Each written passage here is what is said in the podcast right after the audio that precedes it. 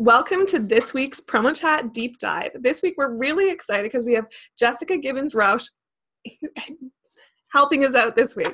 Oh my gosh, it's such a Monday for me.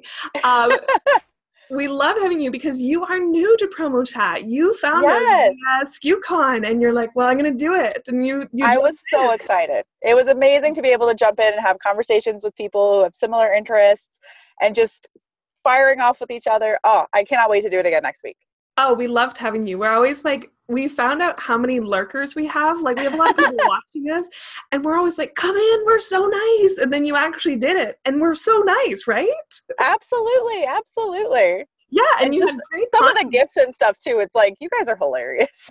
Yeah, we talk in, in a GIF language sometimes, it feels like. Absolutely, very modern. Yeah, yeah, it's it's internet speak essentially, but it's very welcoming to new people. So don't don't anyone listening don't think you can't come in for it. But yeah, so you had great great answers this week, and we just wanted to dig deep on a new on one special one. So our question was, how do you set milestones for your company, and how do you get your employees invested in working towards them? And your answer was very simple because you went stick with the classics. SMART is Biz 101 for a reason.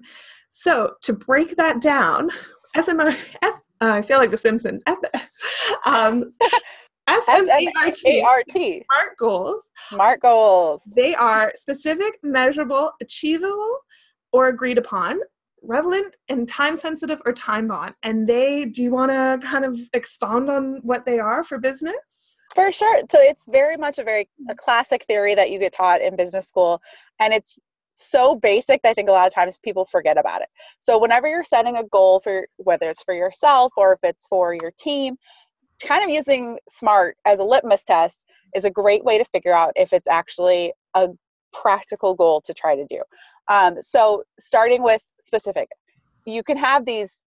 We call them big, hairy, audacious goals. That's kind of business speak, but um, you can have these giant goals and they're great. But in order to do like little tactics to actually get something done, that's where you want something that's more specific. So it's more drilled down, um, and it can be as as small as I know that I'm going to make five phone calls every day. Uh, that would be something that's very specific, exactly what you're doing. Um, going into measurable again. Okay, so I say that I'm going to make those five phone calls how am I going to track them? Is it something that I'm going to have a, a call service that tracks them for me? Am I just going to write them down in a journal? How am I going to keep track of what I'm doing?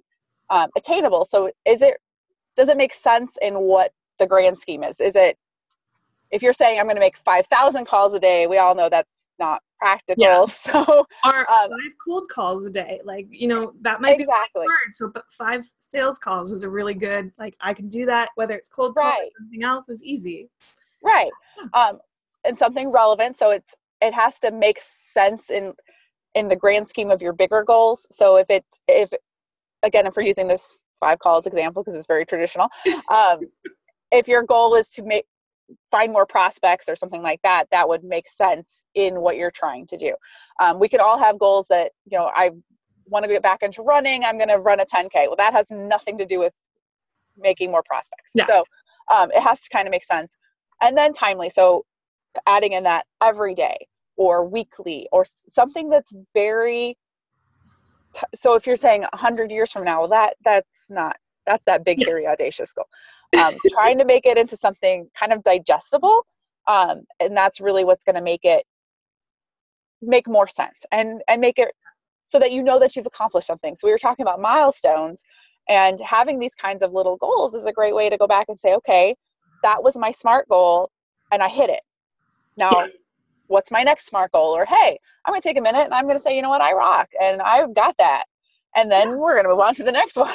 There's always the next one. And so, you know, it's what what can you do for me lately? You Yeah. already did that one. Okay, so now you said five. Well, now why what's stopping you from what's up it to ten? You Yeah. hit that, it seemed easy. Mm-hmm.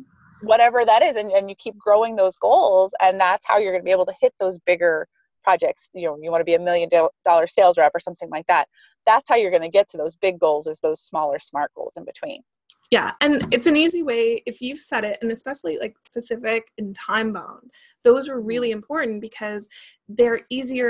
I always think of it as like they're bite sized that way. And Right. if they're big, lofty goals of like, I'm gonna redo all the marketing for Clearmount, like, yeah, that's a really big goal. But then you can you can knock it down into three different things. It's like Mhm. you know, I need to change our branding, I need to change our website, I need to do et cetera, et cetera. And like, and you can, those are way more than like, you're sitting back being like, okay, all of this is possible, yes. And then, but versus like, okay, I can do this in this period of time. And yeah, they Mhm. become bite sized and what and how you become actionable on them. Right. Like milestones are so important. Like that sense of achievement is something that just keeps you going and you need to Mhm. have that. And a lot of times, some of the projects we can be working on are so huge that it's like you said, like, how do I eat this elephant? You know, this is, this is giant. So being able to to do your tactics, but break it down into those smaller pieces, and that builds on what you're trying to do. That's how we're really going to hit those big goals.